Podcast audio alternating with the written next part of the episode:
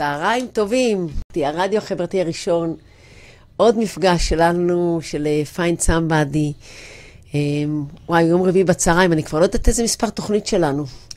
אבל היום חרגנו ממנהגנו, ו- ולא אה, מתארח אצלי או מתארחת אה, אה, מטפלת פורמלית, אלא מתארח אצלי איש יקר, שבעצם בא לשתף אותנו בחוויה מהכיוון השני, ומתארח אצלי אמיר אמסלם. אהלן, אמיר. היי, hey, מה נשמע? מה שלומך?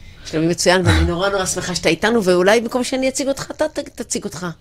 אז קודם כל, כן, אני ממש נרגש. ושמי אמיר, אני מכור נקי. מכור נקי, קצת אוקסימורון. כן, מכור נקי, זאת אומרת, מכור הוא מכור לכל החיים. אבל אני אסביר את זה בדיוק. 13 שנים, שעבר כמעט הכל, והגיע לשלב שמחפש את הייעוד שלו, את החלומות שלו, והיום הוא מגשים אותם. שנייה, תעשה לי רגע סדר. יושב מולי בחור הכי נורמטיבי שיכולתי ברחוב לפגוש. נשוי, בעל עסק, נראות מהממת. מה לך ולמכור? אני מסכים, כן, לגמרי. אז אני לא בדיוק ה...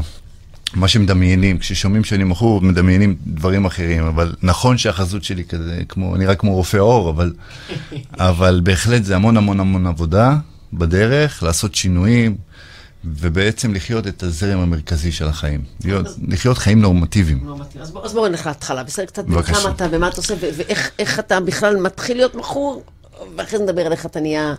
אז אני, כן, בהחלט. אז אני בן 48, נשוי פלוס שניים. את ההתמכרות שלי אני התחלתי ממש בגיל מאוד מאוד צעיר, בגיל 13. אני התחלתי להסתובב עם חברה, ו...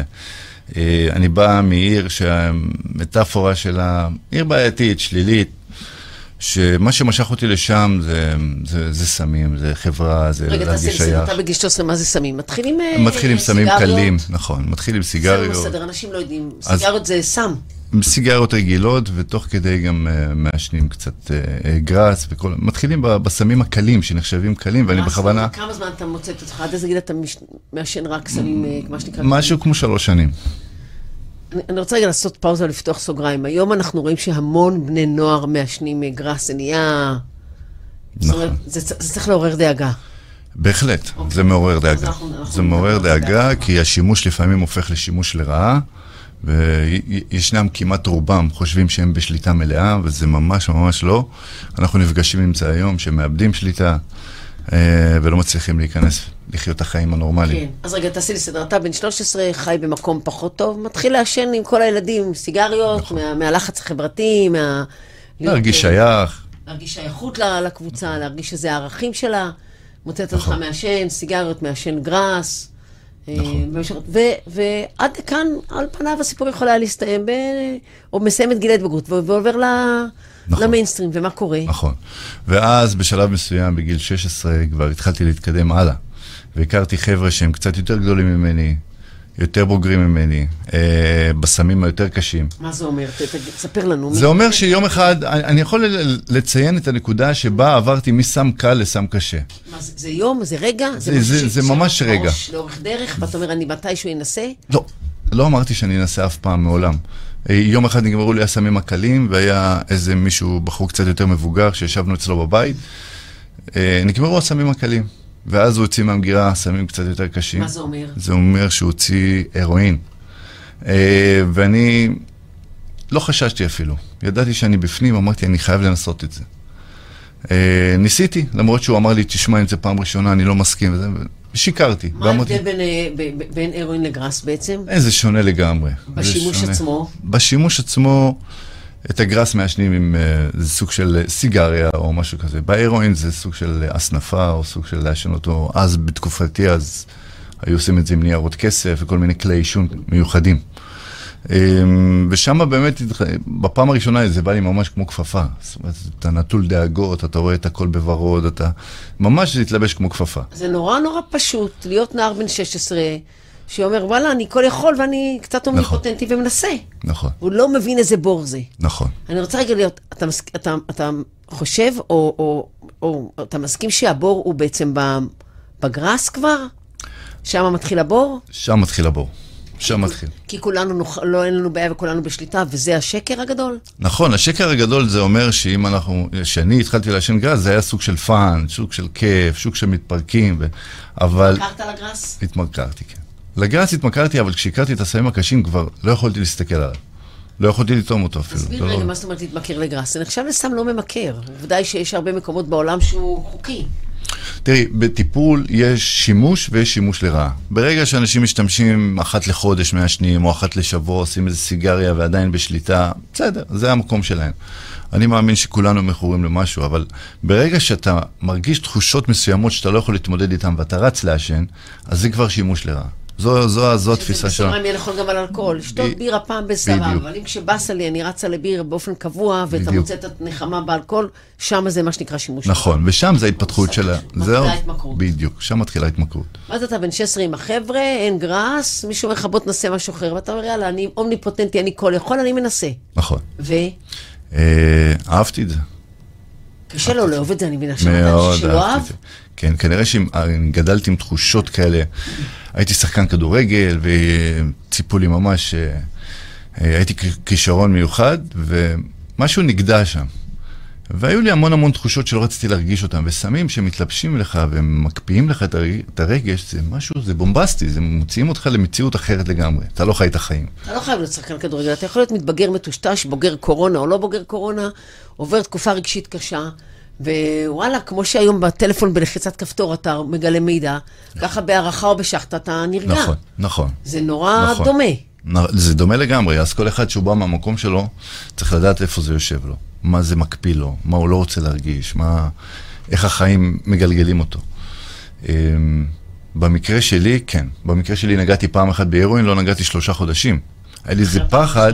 היה לי פחד כי היה סטיגמה של, אה, נגיד את זה פשוט, נרקומנים, עניינים. אתה יכול לספר את הפעם הראשונה, את ההרגשה שהייתה, את החוויה, יצאת וואי לשם? וואי, זה היה ביטחון, מילד חסר ביטחון, עם דימוי מאוד מאוד נמוך, הרגשתי כאילו זה השלים לי, עם הביטחון הכי טוב, עם הדימוי הכי... גבר שבגברים. גבר שבגברים.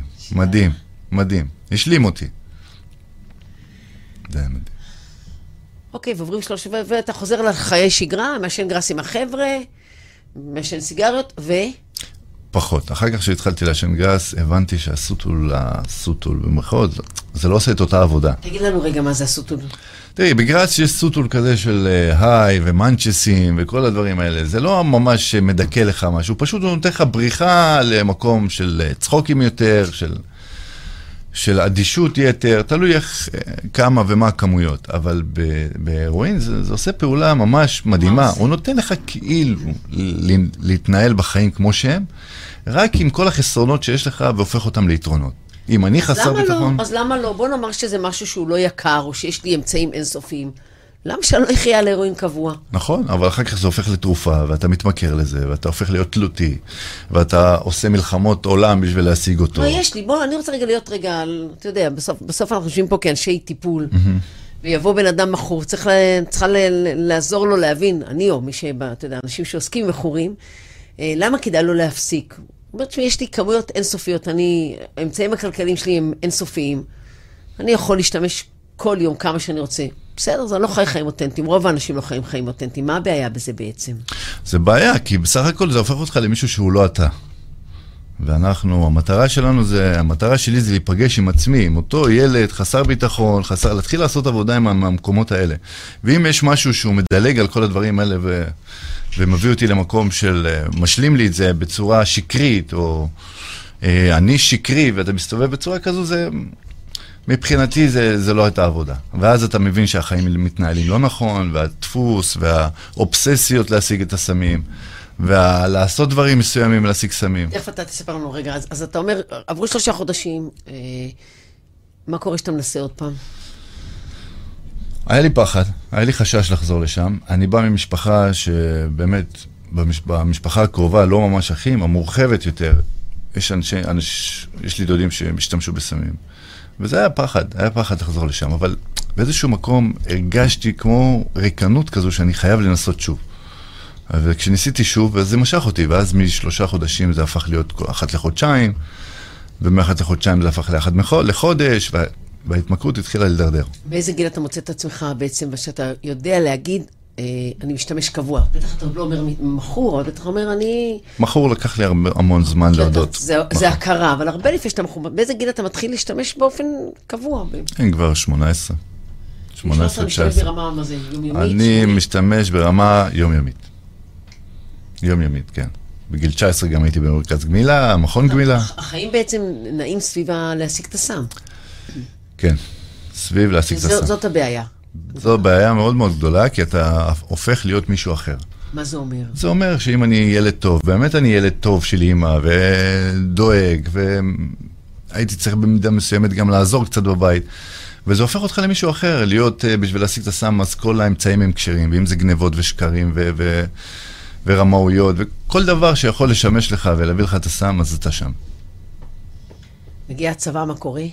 צבא התגייסתי, לא החזקתי המון זמן, אולי שנה, כמעט שנתיים. ידעו שאתה משתמש? הייתי, כן, הייתי, לא, לא ידעו שאני משתמש, הייתי און-אוף, ובסופו של תהליך אה, השתחררתי, אה, אחרי שנה וחצי, ואז ההידרדרות הייתה לי יותר קלה, כי לא הייתה לי מסגרת. זאת אומרת, לא הייתי מחויב, לא הייתי, לא היה לי חששות שמא משהו יתגלה שם או משהו. ויצאתי לחיים האזרחיים מהצבא, ובאמת, אה, זו הייתה נפילה מטורפת. מה זה אומר? זה אומר שהייתי משתמש על בסיס יומיומי ונעלם להמון, אפילו יומיים מהבית, שלושה כי, ימים מהבית. נעלם מהבית כי? כי פשוט מאוד לא רוצה להרגיש את כל מה שאני מרגיש, לחוות את כל מה שאני חווה. סמים נתנו לי סוג של אלוהים משלי. זהו, נתנו לי חיים בעצם, טובים בעצם, מאוד. בעצם אתה ב... ב אחרי, אחרי השימוש יש איזשהו שקט, ו, ויש שלב שההשפעה של השימוש עוברת אחרי כמה שעות? כן, בהחלט. אחרי כמה שעות ההשפעה אה, חולפת. אז אבל... הבומבה עוד יותר גדולה. הבומבה וה... גדולה, ואתה תוך כדי שאתה משתמש, ואתה עדיין דואג לרגע שאחרי, ליום שאחרי, ללילה שאחרי, תמיד הדינה, הדינמיקה הזו, ההישרדות הזו, היומיומית, שעתית, אה, שבועית, היא מטורפת. תגיד, ואתה מוצא את עצמך אה, בגיל 19-20, משתמש באופן קבוע? כן. עדיין בהרואין או, עובר לחומרים אחרים? בהרואין, ועם הזמן, בשלבים יותר מאוחרים, גם עברתי לקוקאין. תגיד קצת מה ההבדל. אני רואה שאנחנו מקבלים כבר שאלות, כבר אני... כבר אני... תראי, בקוקאין אה, זה סוג של היי. זה סם שנותן לך איזשהו, אה, אתה בהיי כזה, ומשהו שקרי כזה. אני, קשה להסביר, אומרים, תמיד מכנים אותו סם של אה, עשירים, של מלכים, ש... זה לא בהכרח. לא ככה, זה נותן לך איזה סוג של היי, אבל השילוב שלו עם הרואין, אה, או בומבסטי, ויתרתי עליו המון פעמים, אה, בשביל להישאר בהרואין, כי הבנתי שזה גם סוג, אה, סוג של סם שהוא מאוד מאוד יקר. אה, לא עשה את העבודה כמו שעשה אותו הרואין. זאת אומרת, תמיד כשניסיתי דברים אחרים זה היה במקביל להרואין. ניסית, תמיד ניסית. תמיד ניסיתי. הרואין, זאת אומרת, זה הסם שמבחינה כלכלית יכולת יותר בקלות להשיג אותו. הרואין, כן. הרואין מבחינה כלכלית להבדיל מ... לי קנה מידה לעלות של הרואין כדי שאני אבין. עלות של הרואין היום למנה, אמ, זה משהו בסביבות המאה שקלים. מנה זה שימוש, לכמה זמן זה מחזיק? בוקר. זאת אומרת, צריך שלוש-ארבע מנות בערך, ביום. בערך. שלוש-ארבע מנות ביום שאתה במצב לא כל כך טוב, אבל כשיש לך כסף אתה גם מגדיל את ה... אין לזה סוף, אתה רוצה עוד ועוד ועוד ועוד. החזירות שם אה, בשירות. תגיד לי רגע, ומה קורה בבית? בבית לא מזהים כלום? קשה. איך קשה? קשה? בהחלט מזהים. אני בן יחיד, שיש לי ארבע אחיות, בן בכור. זה לא פשוט למשפחה לראות את הבן שלה מדרדר בצורה כזו. הם עמדו חסרי אונים מולי, אה, מול המחלה שלי, מול מחלת ההתמכרות, ולא ידעו מה לעשות, וניסו בכל האמצעים. וכשאתה מכחיש אתה גם שאתה מכור. אני הכחשתי המון שנים, אבל בשלב מסוים זה כבר התגלה. אה, לא, אני מדברת גם, אתה מכחיש לעצמך, מבחינתך אתה בכל רגע נתון יכול להפסיק, אתה רק לא נכון, רוצה. נכון, נכון. שזאת נכון. הבעיה הגדולה. זו בעיה מאוד גדולה. שאני מבין שאני עדיין יכול להפסיק ואני בשליטה והכל בסדר ואל תדאגו, ואני חי שלה. נכון, בדיוק.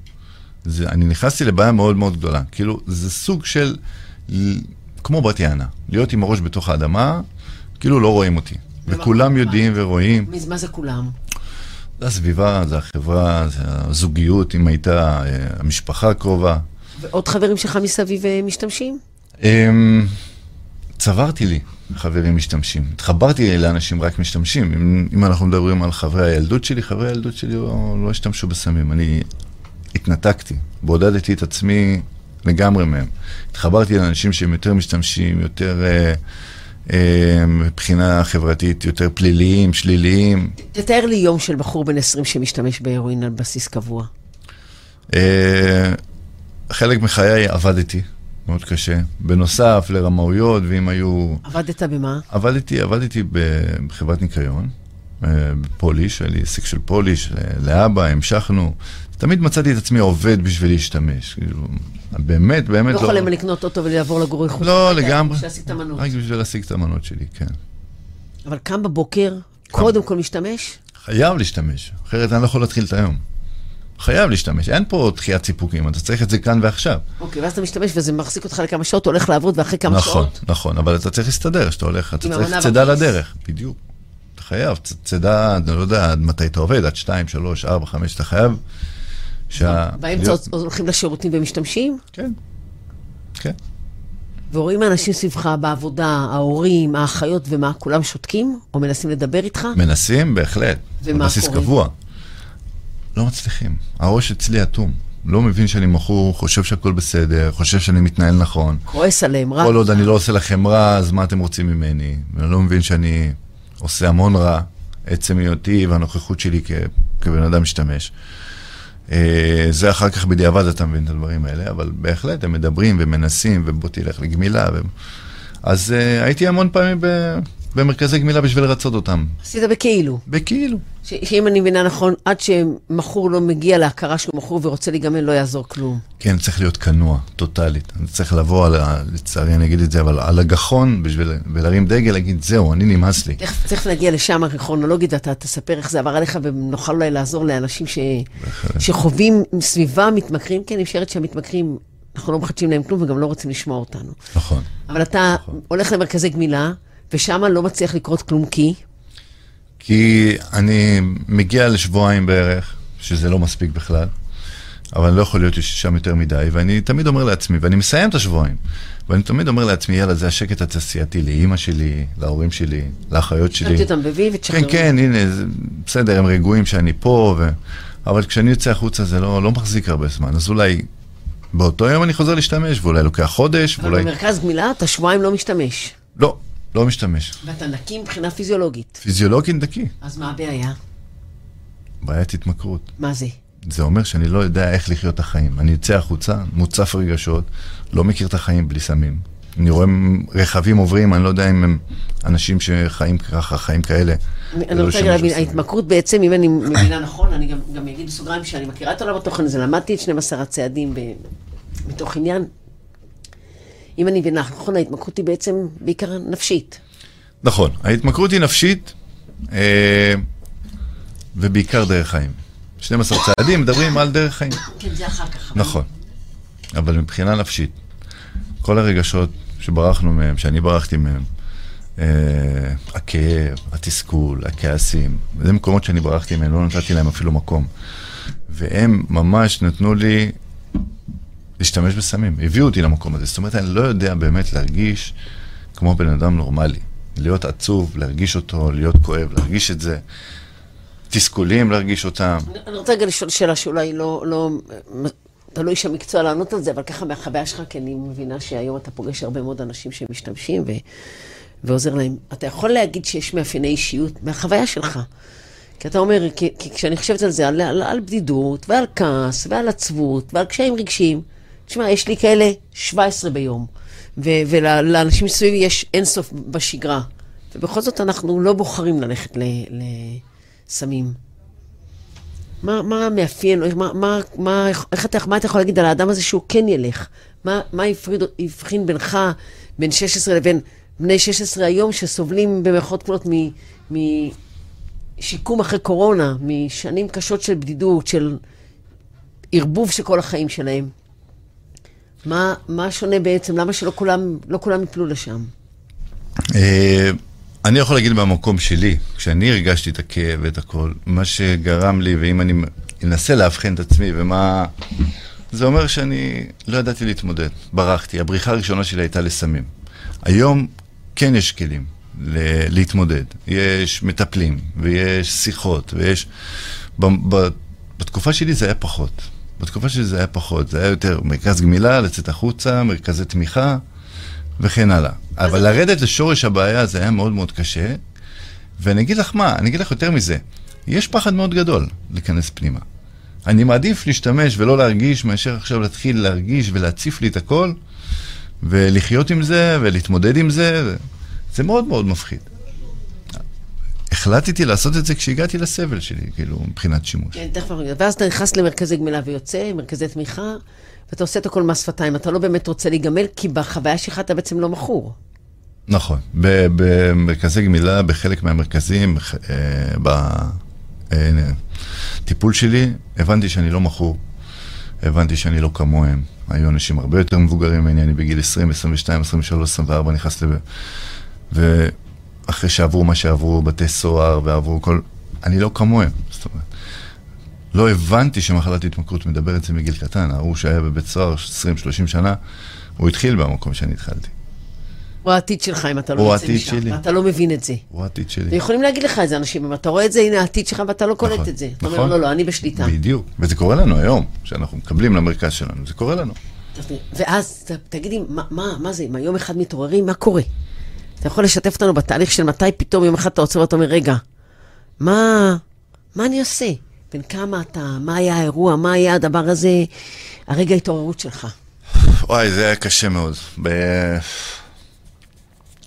מאוד מאוד קשה. זאת אומרת, אני הגעתי לאיזשהו סבל, עברתי המון המון בתקופה הזו, כן? עד גיל 34. בגיל 34 זה הגיל שעליתי על ניקיון, בפעם האחרונה. אתה מגיל 16 עד גיל 34, עד גיל 34. כמעט 20 שנה משתמש נכון. בהרואין על בסיס קבוע. נכון. ואתה אומר, מנסה חומרים אחרים ולא נשאר בהם, תמיד חוזר להרואין. נכון, נכון. כי אף פעם, זה תמיד החזיר אותי. אוקיי. אה, ומה קורה? מה, זה, מה קורה בגיל 34? דרך אגב, עוד, עוד שאלה לפני כן.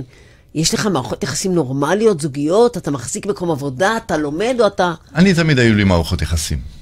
חולות מאוד, אבל תמיד הייתי במערכת יחסים. לא, אני, אני, הייתה לי מערכת יחסים של עשר שנים, כשהייתי עד גיל עשרים ומשהו. ואותה, ואותה אה, אה, זוגתך גם היא השתמשה? לא. לא, לא השתמשה. משתמש, ידעה? ידעה שאני משתמש, אבל הייתי בסוג של שליטה, מתנהל בסדר, בסוף זה התפוצץ, בהחלט, אי אפשר לחיות איתי. קשה מאוד לחיות איתי. לאחר מכן התחתנתי והתגרשתי, היו לי הרבה כשלים בדרך.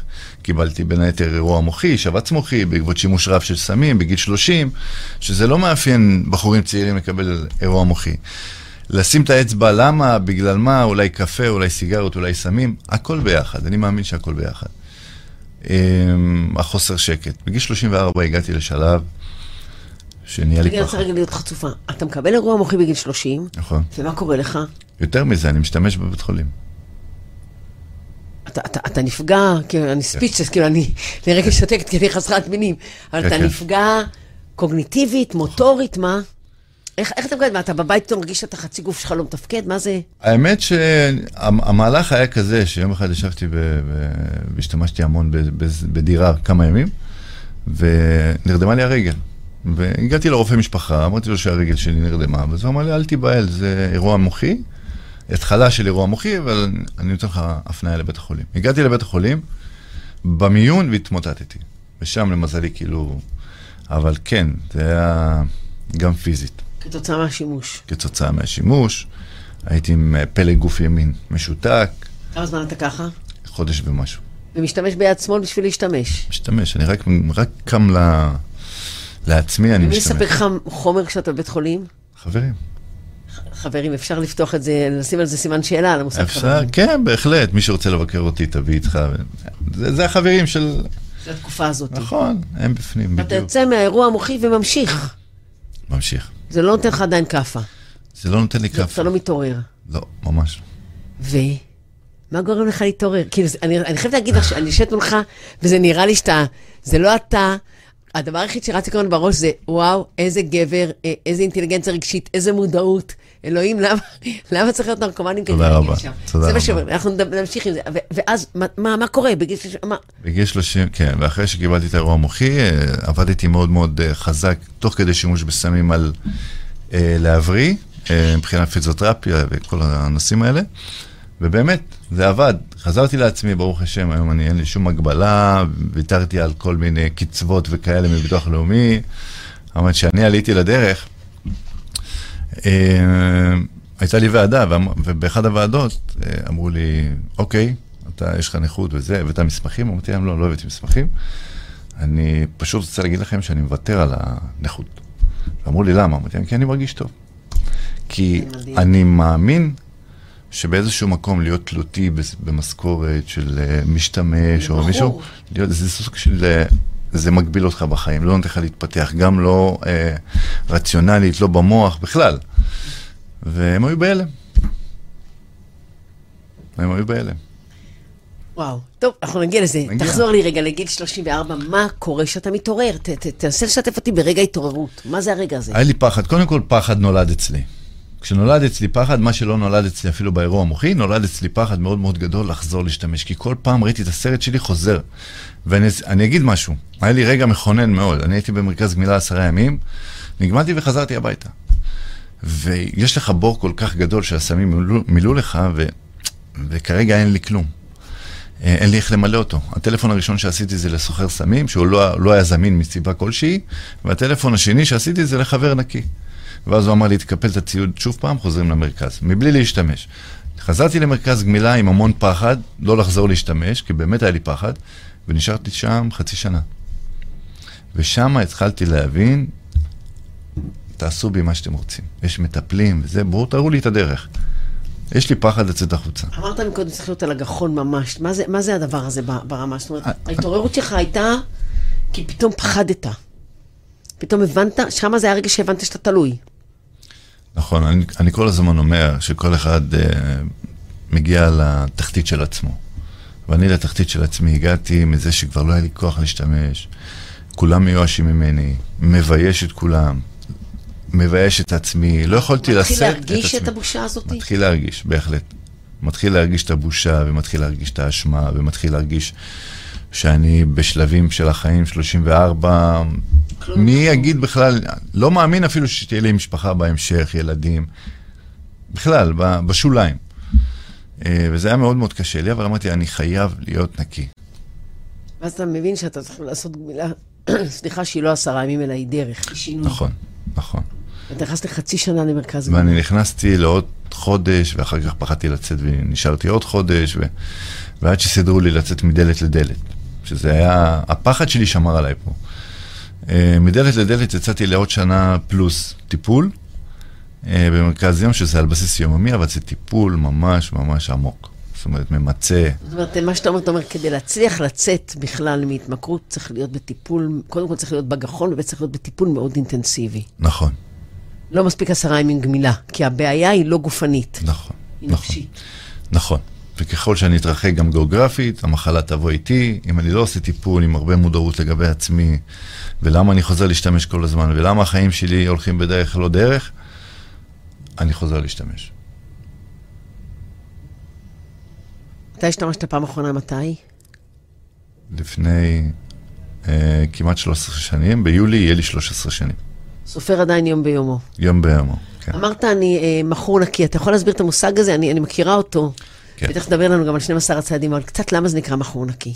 כי אה, שימוש בסמים בכלל, שימוש באופן כללי, זה מכור פעיל. מכור נקי זה מישהו שעלה על דרך, הוא עדיין נשאר מכור. אני לא יכול אה, להפוך להיות נורמטיבי. אני תמיד נותן את הדוגמה שמלפפון ירוק, ירוק יכול להיות מלפפון חמוץ, אבל מלפפון חמוץ לא יכול לחזור להיות מלפפון ירוק. וואו, אז- זו דוגמה מהממת, זה באמת מסביר את העניין. אבל בהחלט גם מלפפון חמוץ הוא מאוד מאוד טעים, ואפשר לעשות איתו מטעמים, ואפשר אה, לחיות כמו שצריך. אז מכור, יש לו הגבלות, זה סוג של נכות נפשית, אני לא יכול לעשות מה שנורמטיבי עושה. אה, אני לא מסכן את עצמי, אני מתייחס מאוד למקומות, דברים ואנשים בחיים שלי. לא מבלה בפאבים, יש לי סוגי בילויים משלי, אתה לא נוגע גם באלכוהול.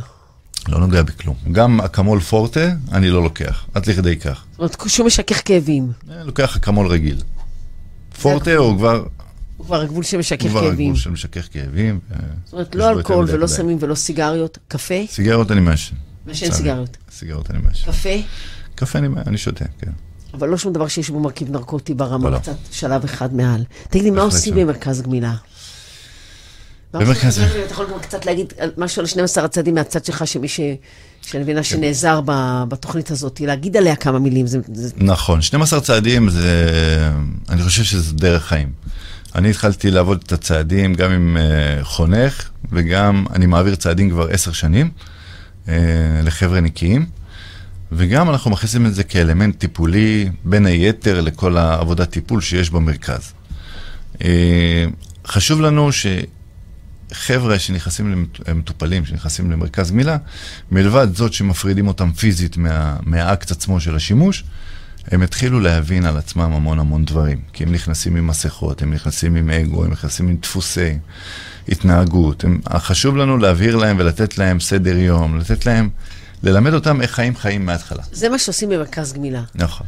אני רוצה רגע, רגע להגיד, לשאול שתי שאלות. אחת, מרכז מילה מכיל בתוכו, לא חשוב אם זה סמים, אלכוהול, הרואין או דברים אחרים, זה הכל ביחד? נכון, הימורים, כן. גם הימורים יבואו למרכז מילה. גם הימורים מגיעים למרכז מילה.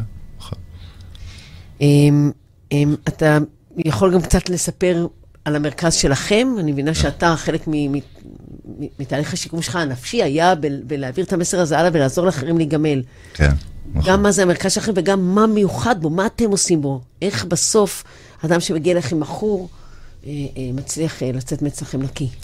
אה, טוב, המרכז שלנו, קודם כל, אני כשאני אני, אני עליתי על דרך, ואחרי שנתיים אני אמרתי שאני רוצה לפתוח, לעזור למכורים. ואני בעזרת השם אפתח מרכז גמילה. כשאתה אומר עליתי על דרך, זה אומר שיצאת נקי? יצאתי נקי ועשיתי טיפול עם עצמי. כמה זמן נקי? שנתיים. שם, אז, שם התחלת להרגיש שאתה אתה על הדרך. נכון. ואתה עדיין נעזר ב... במישהו ש... מה שאתם קוראים לזה ספונסרים, נכון? אנשים- עדיין אתה נעזר, יש לך ספונסר. ספונסר, יש לי מטפלת, עובדת סוציאלית כבר אה, 12 שנה שאנחנו... ספונסר זה מישהו שהוא בעצם גמול נקי, מכור נקי. נקי, סליחה, שבעצם מלווה אותך, נכון? נכון. זה- ואתה יוצא אומנם ממרכז לא, ואתה עדיין בקשר עם אנשים שכל הזמן תומכים בך. כל הזמן. הרשת ביטחון. הזו, בדיוק, רשת ביטחון הזו תמיד שמרה עליי. אה, ואם אני קצת מתוסכל או משהו, אתה מתקשר למישהו שכן מבין אותך, שמזדהה איתך.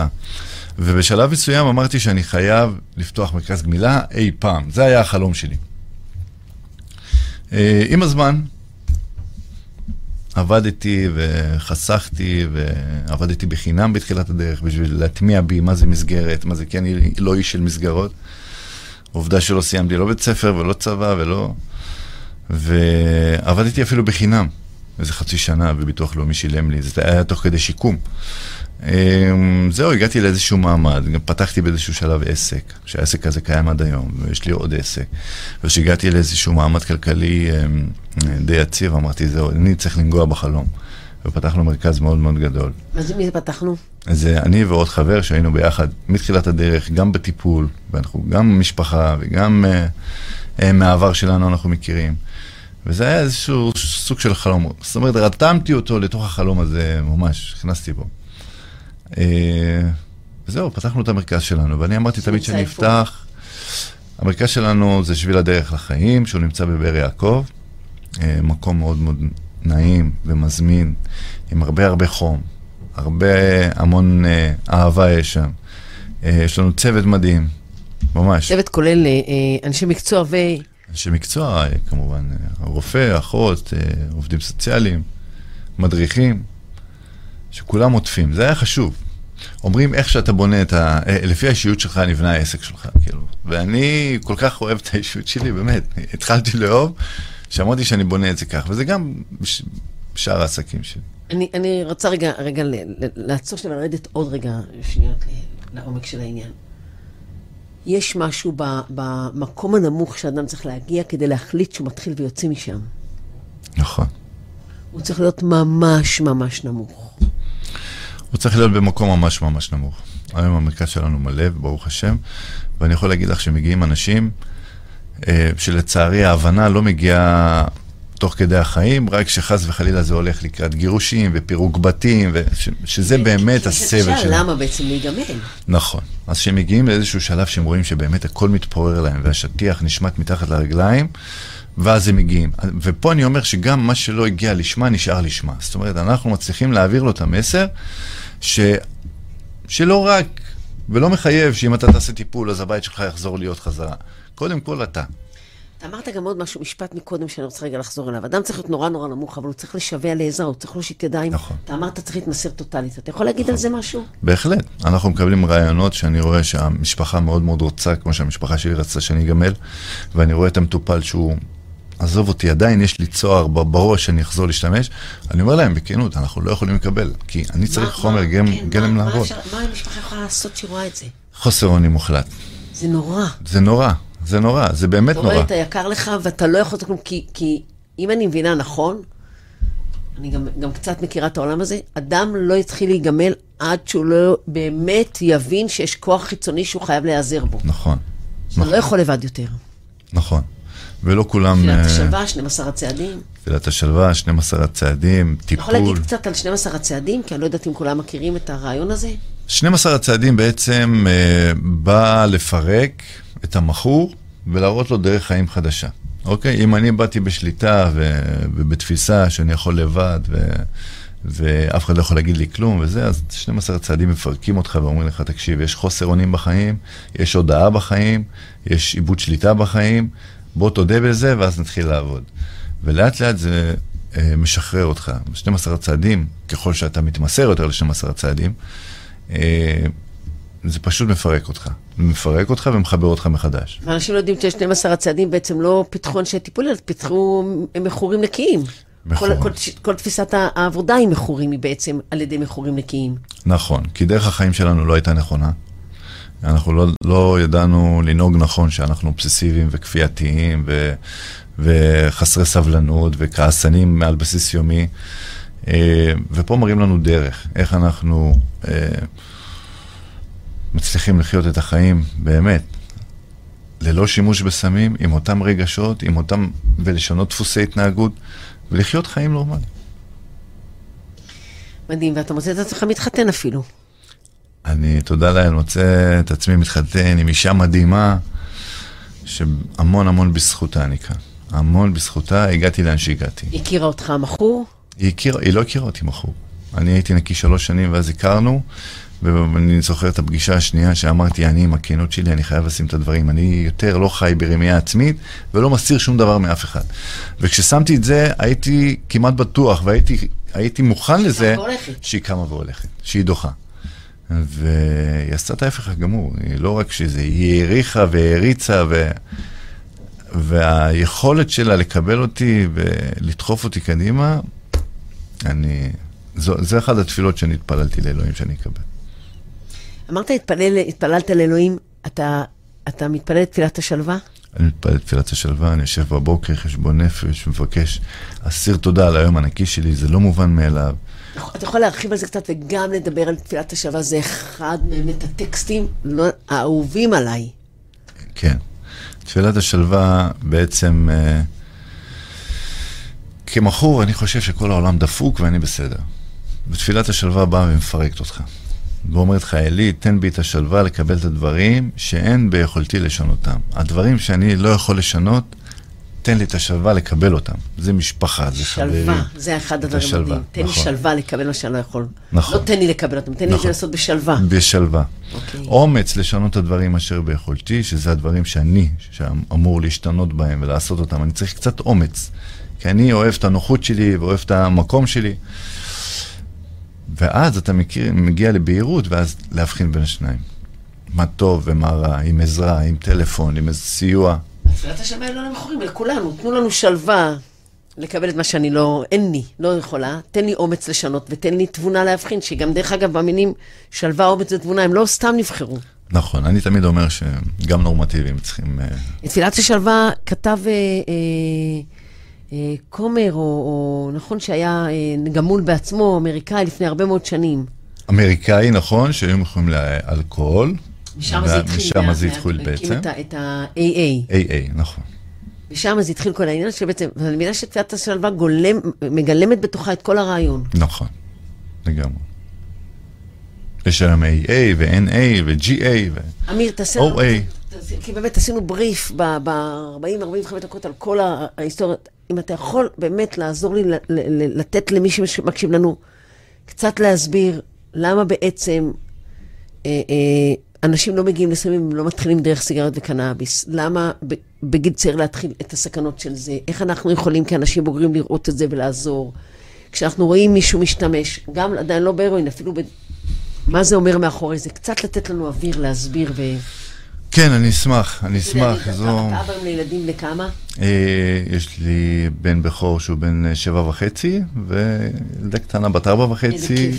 כיף עולם, כן. אז אני אומרת, גם הילד שלך בעוד אה, חמש, שש, שבע, שמונה, עשר שנים, יהיה מתבגר, איך, איך גם אתה כהורה, בתוך המקום הזה, מצליח לעמוד מול המציאות המאוד מורכבת הזאת. נכון. אז אני... ומלמד את הילדים שלך שהם... אז אני, אני תמיד אומר, אם, אם זה בקטע של לנסות למנוע, אז זה תמיד להיות מעורבים, עם איזה חברה מסתובבים. זה, זה מאוד מאוד מאוד חשוב. אה, לא הייתה לי השגחה, אנחנו חמישה ילדים, זה פחות השגחה, אתם יודעים, החבר הזה והחבר הזה, וזה חשוב מאוד. אני חושב שאני אצטרך לדעת כל חבר ולאן הוא הולך, ומה המשמעות, ומה עושים, להיות יותר מעורב. רגע, רגע, אני רוצה רגע לסדר. אתה יודע, אם אני אשאל את הילדים של כל חבר שהם הולכים, אז אני אגרום להם לקחת פחות אחריות, ולהרגיש פחות ביטחון, ושאני לא סומכת עליהם. אחרי זה איך הם יעבירו את התחושה הזאת, ילכו לסמים. ככה אתה, כאדם שהיה שם, מה הבאלנס בתחושה שלך? אני, אני הייתי מצפה, לא מצפה, אני חושב שאם היו נוהגים איתי בקצת יותר אכפתיות, לא אומר עכשיו להכתיב, כן תלך, לא תלך, אל תלך לשם, בוא... להתעניין. אבל להתעניין. להיות נוכחים. לשאול, בצורה חברית לפעמים, בצורה של אה, כמובן לתת ביטחון, אבל אני צריך קצת אינפורמציה, וזה היה עושה עבודה. זה היה עושה עבודה. כי צריך למנוע את הדברים האלה. יש מקומות שעדיין אתה לא הולך במודע שאתה הולך להשתמש. המודעות אומרת לך, אתה הולך עכשיו לעשות כיף, אתה הולך לפאן. ואני מפה אומר גם לבחורים הצעירים, שבאמת, אה, מי שמשתמש, ועל בסיס קבוע, יש כאלה שמתחילים, לא, אני... סיגרה ביום, סיגרה בשבוע, סיג...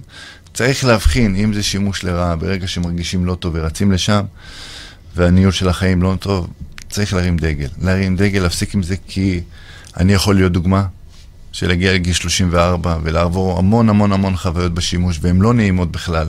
החיים הם לא הכי טובים בשימוש, הם לא טובים בכלל. אה, זה כרוך בהמון המון אה, בושה ואשמה ו... והמון השפלות והמון... יבוא הילד שלך בגיל 16, יגיד, אבא, אני רוצה אני רוצה לעשות ג'וינט עם חברים. מה תגיד לו? אני קודם כל ירצה לו על זה. אוקיי, אני מעמידה אותי במקום שאני עכשיו... אל תדאג, אבל אני בהחלט, בהחלט, בהחלט אשב איתו ואסביר לו ואנתח לו, למרות שבבפנים שלי אני אהיה מבוהל מאוד, אבל אני, כן, אשב איתו. הילדים שלך ידעו שאתה מכור נקי? אני חושב שבשלב מסוים, כן, שהם יגדלו, אני אסביר להם. וגם היום יודעים שיש לאבא וילה גדולה, ששם עוזרים לאנשים. הם לא יודעים ממש את המשמעות, אבל הם יודעים שכן, הם באים איתי לשם, יש בעלי חיים, הם רואים אנשים. זה מרכז רפואי, כל דבר. אני יכולה לבוא לבקר? בהחלט, בטח. מה זאת אומרת? באהבה גדולה. טוב, אני מרגישה שכל מילה פה תהיה מיותרת. בהחלט. אז התיישבתי מול איש נורמטיבי ואני אה, אה, נפרדת מאיש נורמטיבי, אני קצת מאוהבת האמת, אבל נפרדת מול איש נורמטיבי וכל כך מודע, למה צריך ללכת לסמים כדי שתהיו גברים מודעים, עמוקים, עם, עם, עם, עם, כאילו, אפשר לעשות את זה. אפשר, בהחלט שאפשר. צריך לעשות את זה, והורים, תפקחו עיניים על, על הילדים, תתעניינו, תהיו נוכחים, אל ת... נכון, ואפשר. אל תתעלמו.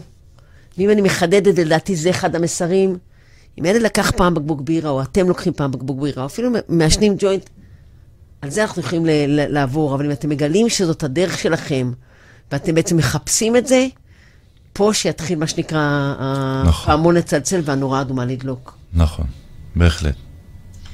אמיר אמסלם, אתה איש נדיר, ואיזה עונג היה לי, וזכות גדולה שבאת, פשוט ברח לי הזמן בשניות. תודה, תודה לך, זה היה לך. ממש מרגש. ואני שמח שזה עבר, והלוואי והלוואי והלוואי שיקחו את זה.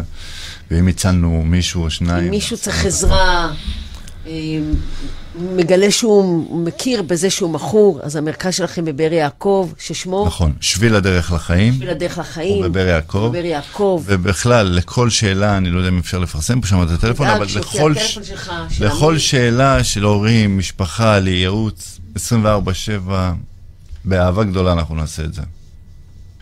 תודה ש- שמה שנקרא, שלא הרבה יצטרכו את שירותיך. אמן, אמן. גם אנחנו בסמבדי, תרפי, co.il, מאפשרים לכל מי שצריך עזרה בכל עולמות הנפש, מלא עלינו התמכרויות ו- ו- ו- וקשיים, ועד סתם רוצים לעבור דירה ונתקעים, וזוגיות והורות וכולי וכולי, אז אנחנו נמצאים.